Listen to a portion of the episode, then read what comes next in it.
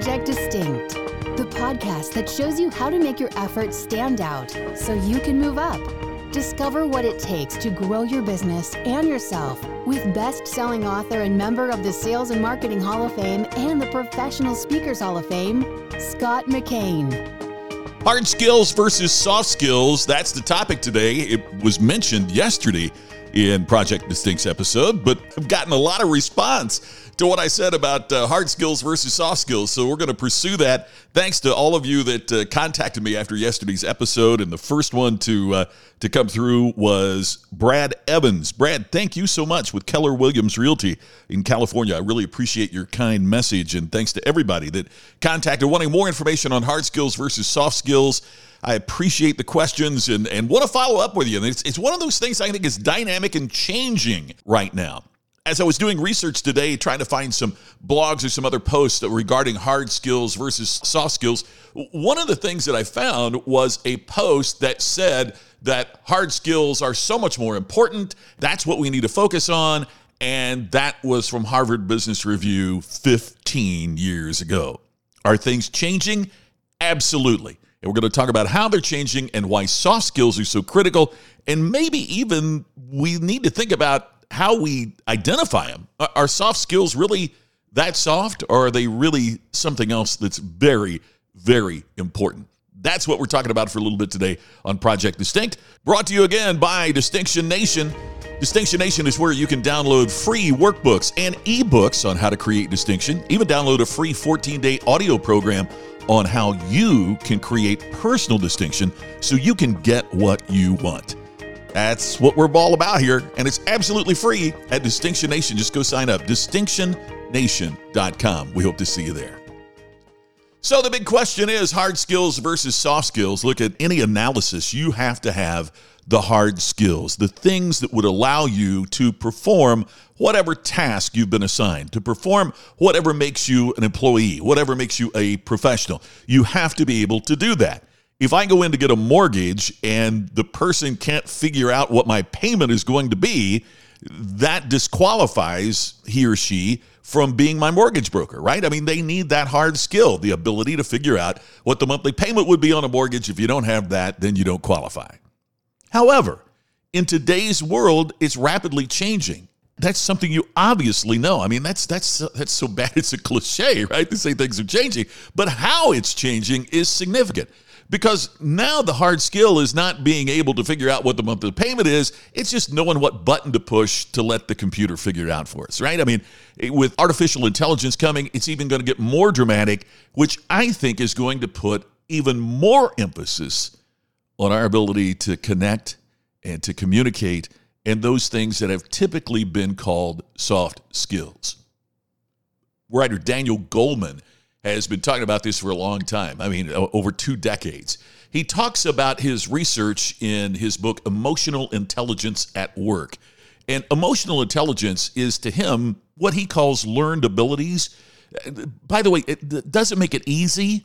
What it means is these are abilities that we can learn, we can grow in our emotional intelligence. And if we're going to focus on where we grow as professionals, Goleman suggests this is a pretty good place to start. When IQ uh, scores and technical skills are similar, emotional intelligence, according to Goleman, accounts for 90% of what makes people move up the success ladder. 90% of what will increase your success are your emotional intelligence skills, your soft skills, not your hard skills. A survey of over 500 executives found that emotional intelligence was a better predictor of success than either your previous experience or your IQ. Goleman also found that after the Air Force began using emotional intelligence tests to hire recruiters, they found their ability to predict who would make successful recruits increased threefold. Amazing, right?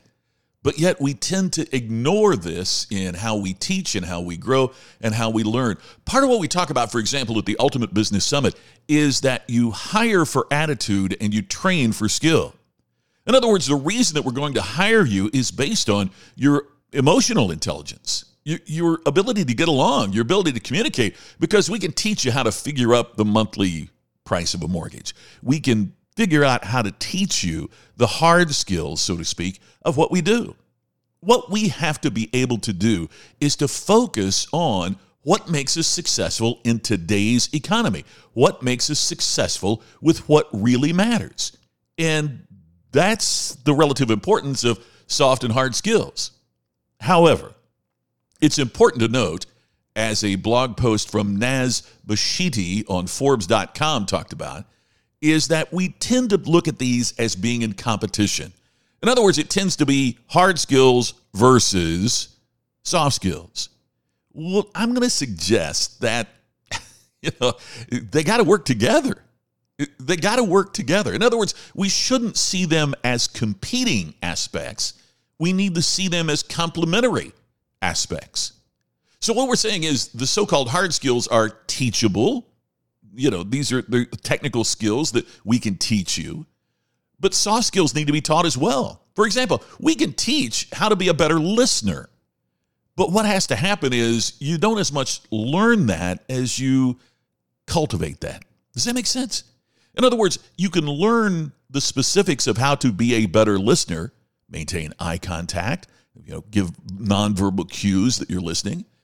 But to get you to do it is something that you have to cultivate and engage as an individual.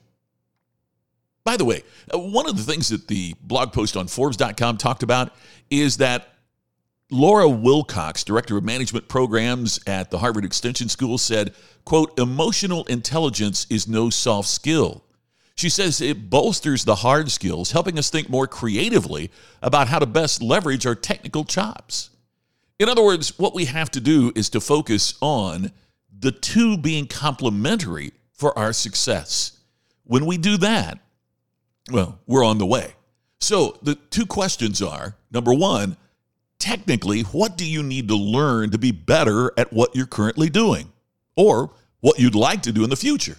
In other words, what skills, what technical skills do you need to have to be able to grow in your profession or what you hope to attain?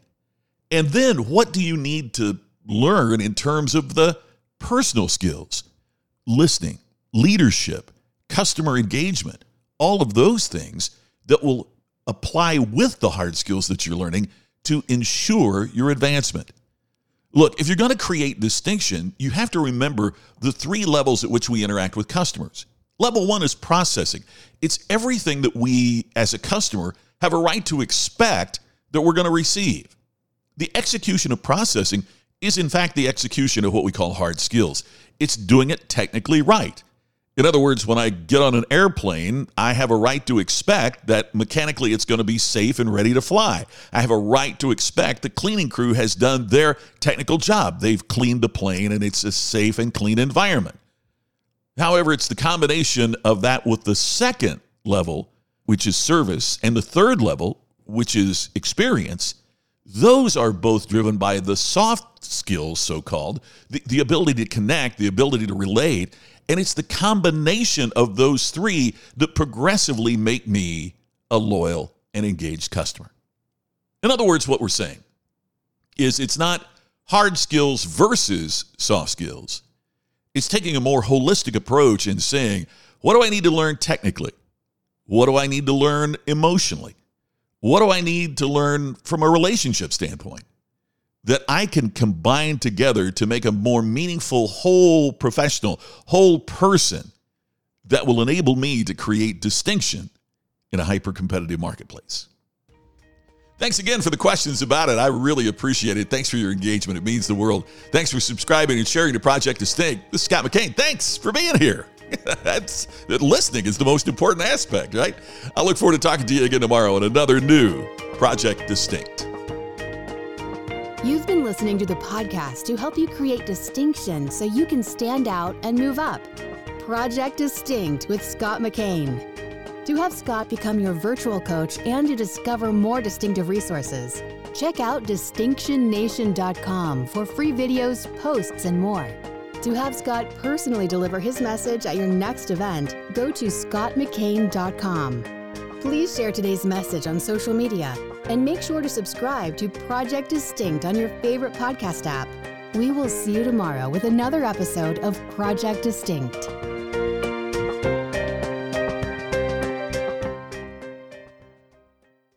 This podcast is a part of the C Suite Radio Network.